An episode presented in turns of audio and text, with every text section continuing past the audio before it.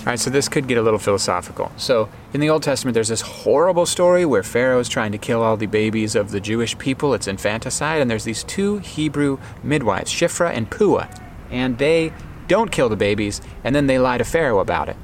They lie. So, let me ask you a question. Doesn't the Bible tell us we're not supposed to lie? Yes, Tim, it does. Interesting. Uh, but doesn't the New Testament, like the book of Hebrews specifically, lift up the example of these two midwives as examples of faith and righteousness because they risked their lives to save these babies? Yes, it does. So was it right for them to lie? Yes, it was. So does that mean that moral relativism is true and there are no moral absolutes? No, it doesn't. Here's why love.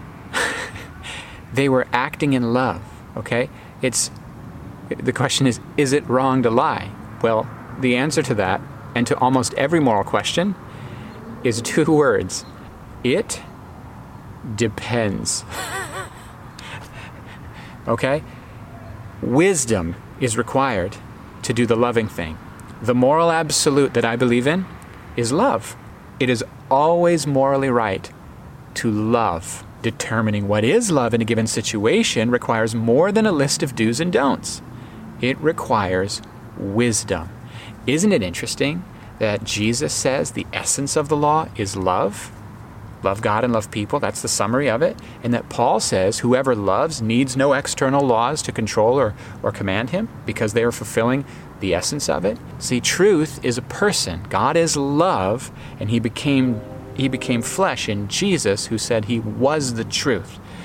See, the truth we're called to is the embodiment of love. We're not here to win arguments, we're here to model love. I heard a fantastic story with Greg Boyd where he was in a philosophical debate with an atheist and he said, He swept the floor with me. He destroyed me. I felt like a fool. I felt like I had failed Jesus. And I was sitting there feeling terrible. And Greg said, Afterward, the atheist gentleman came up to me and he said, I would like to hear more about your philosophy.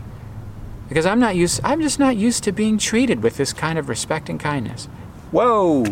Listen, he lost the debate, but he won the point the real point of the interaction, which was to actually value that other person with the value God has for him. It's like, oh, come on, that's what truth is, guys. Truth is not somebody online posting about how the people who disagree with them are idiots. Truth is a person that we abide in and that then manifests.